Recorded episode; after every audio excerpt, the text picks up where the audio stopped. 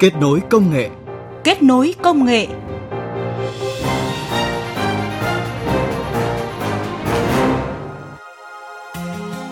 quý vị, nghiên cứu cơ bản như nhận định của các chuyên gia đóng một vai trò đặc biệt quan trọng trong việc xác lập vị thế của một quốc gia, tạo ra nền tảng cho sự phát triển cũng như duy trì môi trường nghiên cứu và đào tạo đỉnh cao. Nghiên cứu cơ bản cũng được xem là yếu tố sống còn để đào tạo đội ngũ những nhà nghiên cứu, chuyên gia xuất sắc trong nghiên cứu ứng dụng và phát triển công nghệ, phục vụ trực tiếp cho quá trình phát triển kinh tế xã hội đất nước. Lợi đề nào trong nghiên cứu cơ bản ở Việt Nam và đầu tư cho nghiên cứu cơ bản như thế nào cho xứng? Đây là nội dung chính được chúng tôi chuyển tới quý vị và các bạn trong chương trình Kết nối công nghệ ngày hôm nay. Trước tiên chúng ta cùng đến với những thông tin khoa học công nghệ nổi bật trong tuần. Tại Việt Nam, chín mươi chín phần trăm các giao dịch dưới một trăm nghìn đồng là bằng tiền mặt. Mobile Money sẽ là giải pháp để thúc đẩy thanh toán không dùng tiền mặt và công nghệ có thể giúp giải quyết rất nhiều vấn đề của đất nước. Đây là khẳng định của Bộ trưởng Bộ Thông tin và Truyền thông Nguyễn Mạnh Hùng tại hội thảo Tiền điện tử trên thuê bao di động nhằm thúc đẩy tài chính toàn diện vừa được Bộ Thông tin và Truyền thông tổ chức. Cũng theo Bộ trưởng Nguyễn Mạnh Hùng, muốn một dịch vụ nào đó phổ biến thì đầu tiên nền tảng thanh toán phải đến được với một trăm phần trăm người dân. Ở Việt Nam, tỷ lệ người dùng thẻ tín dụng còn thấp nhưng mật độ thuê bao di động thì đã trên một trăm phần trăm từ nhiều năm nay. Bộ Khoa học và Công nghệ vừa phối hợp với Sở Khoa học và Công nghệ tỉnh Bình Dương tổ chức giới thiệu và phát động cuộc thi sáng tạo trong tầm tay năm hai không một chín trong lĩnh vực nông nghiệp vùng Đông Nam Bộ. Cuộc thi được tổ chức nhằm phát huy giá trị sản phẩm nông nghiệp vùng Đông Nam Bộ thông qua ứng dụng các giải pháp đột phá có tính thực tiễn theo nhu cầu xã hội, xây dựng mạng lưới liên kết giữa những tổ chức cá nhân trong sản xuất nông nghiệp, đồng thời truyền tải thông tin đến các cơ quan quản lý nhà nước, từ đó kiến nghị thực hiện các giải pháp chính sách nhằm hỗ trợ bảo hộ các tổ chức cá nhân hoạt động trong lĩnh vực nông nghiệp mang lại giá trị cho phát triển xã hội vùng Đông Nam Bộ. Từ tháng bảy năm hai không một chín, cơ sở dữ liệu trực tuyến đầu tiên về sở hữu trí tuệ công nghiệp tại Việt Nam sẽ chính thức được thiết lập nhằm phục vụ cộng đồng. Đây là kết quả của dự án thiết lập, duy trì và phát triển cơ sở dữ liệu thông tin trực tuyến về đối tượng sở hữu công nghiệp và công cụ khai thác phục vụ doanh nghiệp vừa và nhỏ. Nền tảng này gồm có các module như tra cứu, dịch vụ cập nhật thông tin, sàn giao dịch nhằm cập nhật, khai thác, cung cấp dịch vụ sở hữu trí tuệ về các phát minh, sáng chế, kiểu dáng, nhãn hiệu, mẫu mã, giúp doanh nghiệp nghiên cứu, phát minh, phát triển công nghệ và đăng ký sở hữu trí tuệ, tránh đầu tư cho các nghiên cứu sáng chế công nghệ đã có. Cuộc thi vô địch tin học văn phòng thế giới mốt hai không một chín đã chọn được ba thí sinh đoạt giải cấp quốc gia, đó là em Lê Khang Hiếu, học sinh trường phổ thông Đoàn Thị Điểm Greenfield, tỉnh Hưng Yên, đã trở thành tân vô địch quốc gia môn thi Microsoft PowerPoint hai không một ba. Em Nguyễn Lưu Hoàng Anh, học sinh trường trung học phổ thông Đinh Thiện Lý, thành phố Hồ Chí Minh, giành ngôi vô địch quốc gia môn thi Microsoft Word. Em Trần Hoàng Anh, sinh viên trường Đại học Ngoại thương Hà Nội, giành ngôi vô địch quốc gia môn thi Microsoft Excel hai không một ba. Đây là những thí sinh đã xuất sắc vượt qua hơn một nghìn thí sinh tiêu biểu đến từ một trăm lẻ năm đội tuyển của các trường đại học, học viện, cao đẳng và phổ thông trên khắp cả nước. Ba đại sứ mốt hai không một chín sẽ tham dự vòng chung kết cuộc thi tin học văn phòng thế giới diễn ra tại New York, Mỹ từ ngày hai mươi tám đến ngày ba mươi mốt tháng bảy. Tập đoàn Công nghiệp Viễn thông Quân đội Viettel vừa chính thức ra mắt Tổng công ty Công nghiệp Công nghệ cao Viettel, tập trung vào hai lĩnh vực chính là công nghiệp quốc phòng và công nghiệp điện tử viễn thông. Phát biểu tại buổi lễ ra mắt, ông Lê Đăng Dũng, quyền chủ tịch kiêm Tổng giám đốc Tập đoàn Viettel khẳng định, việc thành lập Tổng công ty Công nghiệp Công nghệ cao tiếp tục giai đoạn phát triển thứ tư của Viettel là trở thành Tập đoàn Công nghiệp Công nghệ cao.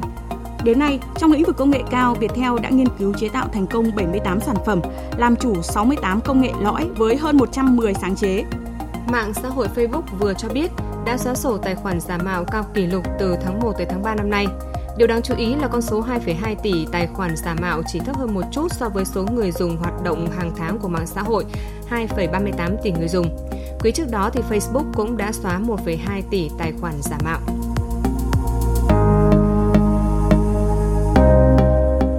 Quý vị, thời gian qua, cộng đồng khoa học trong nước và quốc tế đã chứng kiến sự vươn lên mạnh mẽ của các nhà khoa học Việt Nam, đặc biệt trong lĩnh vực nghiên cứu cơ bản, khi mà số lượng các công trình nghiên cứu công bố quốc tế tăng lên hàng năm từ mười lăm cho đến hai mươi phần trăm. Đây là con số biết nói cho thấy nghiên cứu cơ bản của Việt Nam đã và đang từng bước vươn lên tiếp cận với trình độ quốc tế. Đúng là như vậy. Một nhà khoa học người Pháp đã từng nói, nếu không chú trọng vào nghiên cứu cơ bản thì không có chiếc đũa thần nào có thể biến một nước chậm phát triển về khoa học công nghệ trở thành một quốc gia có tiềm lực mạnh trong lĩnh vực này. Và thực tế cũng đã chứng minh là những quốc gia mạnh về khoa học công nghệ đều là những nước có nền khoa học cơ bản lâu đời và vững chắc. Mà ở đấy thì khoa học cơ bản được xem như yếu tố sống còn trong việc xác lập vị thế của quốc gia. Thế còn tại Việt Nam thì sao, thưa quý vị?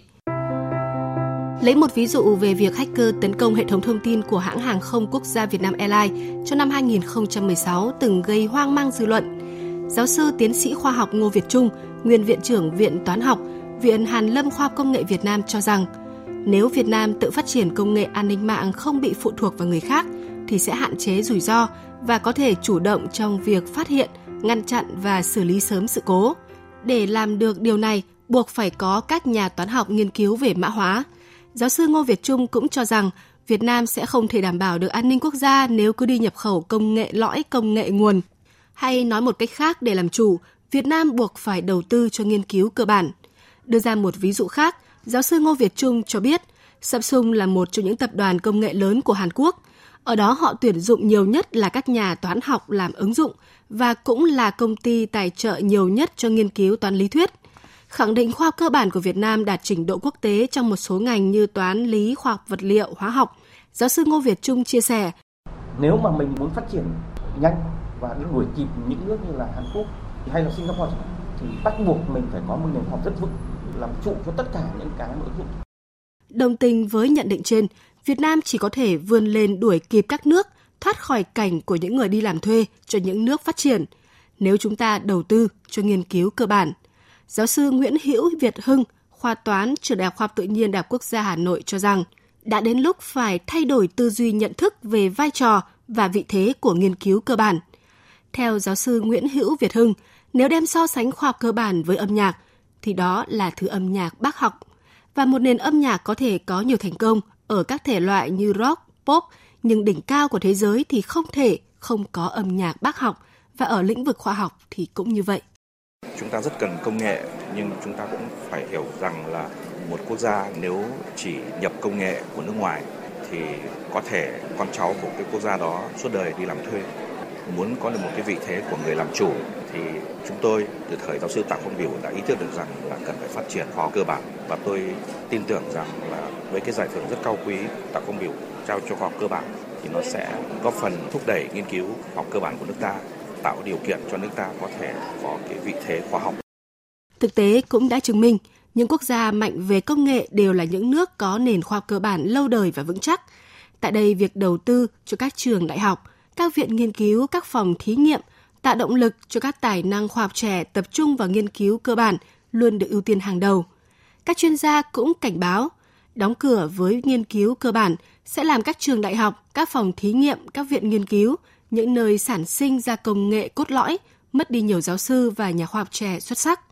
Xem nhẹ nghiên cứu cơ bản cũng đồng nghĩa với việc làm lu mờ đi các hướng nghiên cứu ứng dụng triển vọng trong tương lai. Tiến sĩ Phùng Văn Đồng, Viện Vật lý, Viện Hàn lâm Khoa học và Công nghệ Việt Nam nói. Với cái nghiên cứu cơ bản đó, đòi cái ứng dụng ngay thì rất khó, nhưng về lâu về dài thì lại rất tốt, bởi vì nó đã được minh chứng. Chẳng hạn như ngày xưa người ta nghiên cứu về quá trình điện từ, không ai biết đó ở đâu. Nhưng khi đến người ta biết là gì? Sử dụng những cái kênh nước để làm thủy điện, phát điện bằng nước. Và do đó là điện năng mà truyền khắp nơi. Nếu có nghiên cứu thì khi đó cái đào tạo mới tốt được. Nếu các thầy cô mà hiểu vấn đề cứ lờ mờ thì sẽ không bao giờ kích thích được cái ham hiểu biết của học sinh. Và cái nghiên cứu cơ bản thì nó sẽ gắn liền với các cái công nghệ, và công nghệ kèm theo nó sẽ phải phát triển.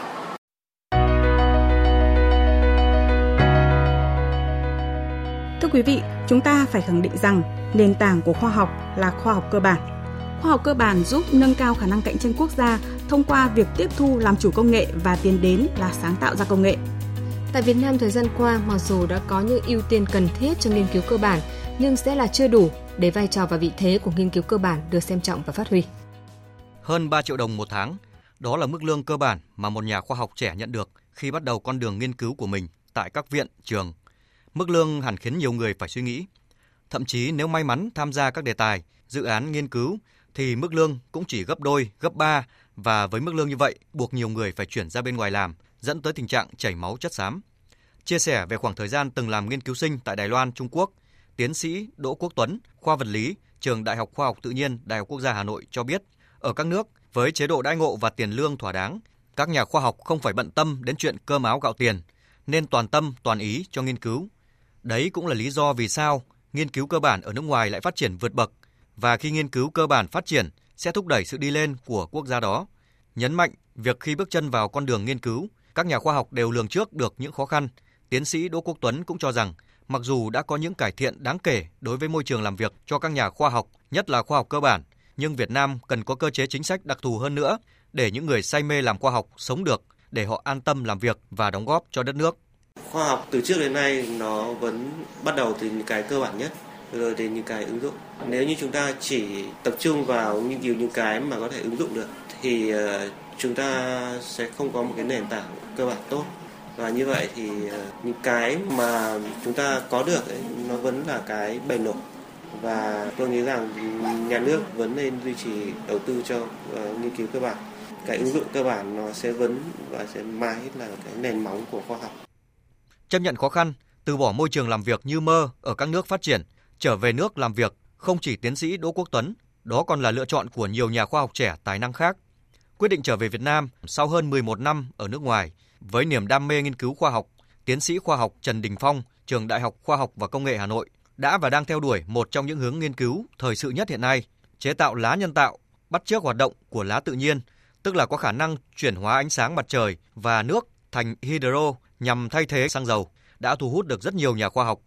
Chất xúc tác cho phản ứng hóa học này là bạch kim, một vật liệu quý hiếm và đắt tiền. Công trình nghiên cứu cấu trúc polymer và cơ chế hoạt động xúc tác tạo hydro của molybdenum sulfit vô định hình của tiến sĩ Phong và cộng sự đã chứng minh thành công cấu trúc và cơ chế hoạt động của molybdenum sulfit vô định hình, một loại vật liệu dễ chế tạo và có giá thành thấp, có khả năng thay thế bạch kim cho phản ứng điều chế nhiên liệu sạch H hai từ nước. Mặc dù đã có bước tiến quan trọng trong cuộc chạy đua tìm ra giải pháp về năng lượng và cắt giảm khí thải xê o hai ra môi trường, nhưng để theo đuổi đến cùng hướng nghiên cứu này, tiến sĩ Phong và nhóm của mình cũng vấp phải không ít khó khăn. Tức là khó khăn thì rất là nhiều, cái khó khăn lớn nhất là cái nguồn lực của chúng tôi mỏng quá. Nhóm nghiên cứu của tôi thì bắt đầu có những người đầu tiên đến làm nghiên cứu với tôi cách đây ba năm thôi. Vì là lĩnh vực nghiên cứu này rất là cạnh tranh rất là cao. Có rất nhiều các nhóm trên thế giới họ làm, họ làm rất là mạnh. Họ đông người hơn chúng tôi rất nhiều, họ giỏi hơn chúng tôi rất là nhiều. Trang thiết bị tốt hơn rất nhiều. Thì với cái mong muốn làm những cái việc mà tương đối lớn như thế trong khi cái điều kiện của mình rất là hạn chế mà lại cạnh tranh liên tục như thế thì đấy là một cái công việc mà có thể nói là khả năng thành công nó chỉ một trên một trăm. Chia sẻ với những khó khăn mà các nhà nghiên cứu cơ bản, nhất là những nhà khoa học trẻ đang gặp phải, giáo sư, viện sĩ Nguyễn Văn Hiệu, nguyên Chủ tịch Viện Hàn Lâm Khoa học và Công nghệ Việt Nam cho rằng nếu có được chính sách nhằm cải thiện môi trường làm việc, cải thiện thu nhập cho các nhà khoa học cũng sẽ giúp họ giữ được ngọn lửa say mê nghiên cứu khoa học. Ngọn lửa rất quan trọng nhưng chưa phải là tất cả. Ai bây giờ cũng phải sống. Những bạn trẻ bây giờ so với thời chúng tôi là khác xa. Bây giờ thời này bây giờ cái gì cũng đắt đỏ. Cuộc sống bây giờ rất là khó khăn.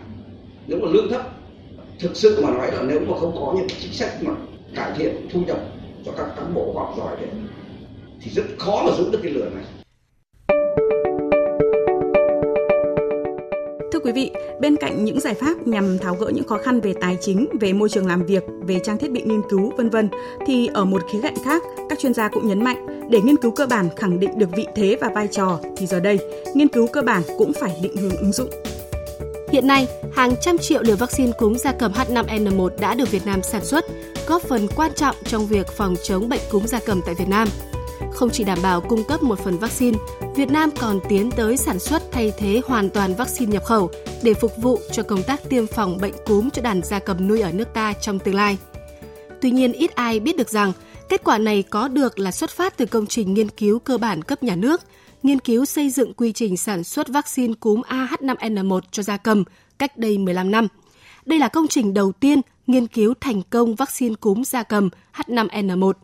Kết quả của công trình nghiên cứu đã được chuyển giao cho công ty thuốc thú y Trung ương Navetco thông qua dự án sản xuất thử nghiệm vaccine cúm A H năm N một nhũ dầu để phòng chống bệnh cho gia cầm.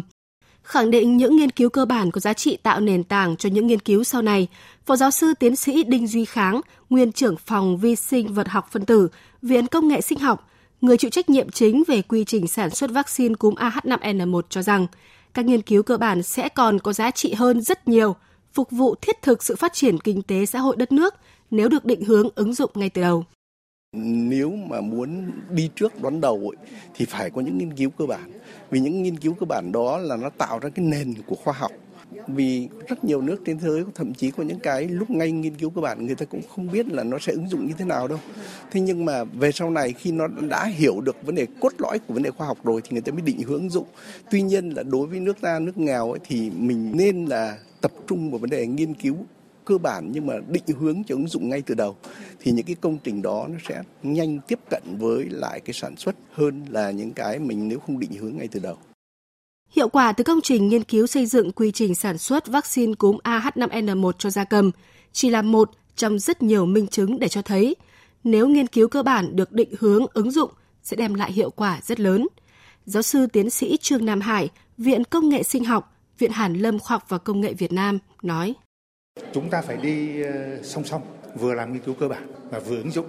Nhưng mà làm thế nào để kết hợp cái đấy? Thì cách duy nhất đó là gì? Là vấn đề cơ bản đấy nó phải đáp ứng được nhu cầu thực tiễn. Thì khi mà cái nhu thực tiễn nó có, thì cái nghiên cứu cơ bản nó áp dụng ở đấy, thì khi nghiên cứu xong thì được doanh nghiệp hứng ngay. Thì cho nên là cái việc mà nghiên cứu cơ bản ấy vẫn cần, chỉ có điều là nó phải định hướng sát hơn với cái nhu cầu thực tiễn. Thì lúc đấy khi nghiên cứu xong nó sẽ nhanh chóng được ứng dụng. Hay như một ví dụ khác là dự án thiết kế và chế tạo chip thẻ đầu đọc R F I D và xây dựng hệ thống ứng dụng. Đây là dự án có kinh phí lớn nhất trong năm mươi năm do Bộ Khoa học và Công nghệ đầu tư, Trung tâm Nghiên cứu và Đào tạo Thiết kế Vi mạch, Đại học Quốc gia Thành phố Hồ Chí Minh làm chủ nhiệm đề tài. Tại thời điểm thực hiện dự án năm hai không một một, nhiều câu hỏi đặt ra là Việt Nam nên hay không nên đầu tư vào một dự án vốn đã lạc hậu so với sự phát triển công nghệ chip của thế giới. Bộ Khoa học và Công nghệ khi đó đã khẳng định Việt Nam phải có hệ thống các công nghệ nền tảng, phải tự làm chủ từ nghiên cứu, thiết kế đến chế tạo. Và thực tế đã chứng minh, khi được đầu tư xứng đáng, các nhà khoa học và kỹ sư của Việt Nam hoàn toàn làm chủ được công nghệ. Nêu ra những ví dụ này cho thấy, Việt Nam không thể thiếu nghiên cứu cơ bản. Bộ trưởng Bộ Khoa học và Công nghệ Chu Ngọc Anh cho biết, thời gian qua nghiên cứu cơ bản đã được quan tâm với những chương trình đầu tư nghiên cứu cho từng lĩnh vực mà Việt Nam có thế mạnh như là toán học, vật lý, khoa học sự sống hay là tin học. Bộ trưởng Bộ Khoa học và Công nghệ Chu Ngọc Anh cũng nhấn mạnh, Nghị quyết Trung ương khóa sáu về phát triển khoa học công nghệ, Luật Khoa học và Công nghệ năm hai không một ba và các chương trình của chính phủ cũng đã và đang dành sự quan tâm đặc biệt cho nghiên cứu cơ bản. Tinh thần chung là cái hơi thở và cái sự quan tâm dành khá nhiều cho cái nghiên cứu cơ bản ở trong này. Đó là cái tăng cường nghiên cứu cơ bản, rồi nghiên cứu phục vụ hoạch định đường lối chính sách để phát triển đất nước.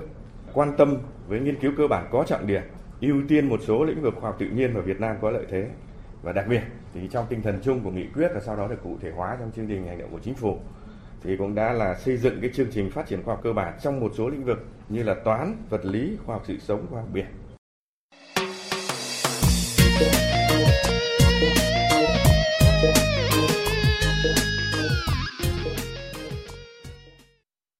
Thưa quý vị, xin nêu ra đây một minh chứng nữa. Thời gian qua, Quỹ Phát triển Khoa học và Công nghệ Quốc gia dành cho nghiên cứu cơ bản của Bộ Khoa học và Công nghệ đã tạo điều kiện cho các nhà khoa học tiếp tục tập trung phát triển nghiên cứu của mình.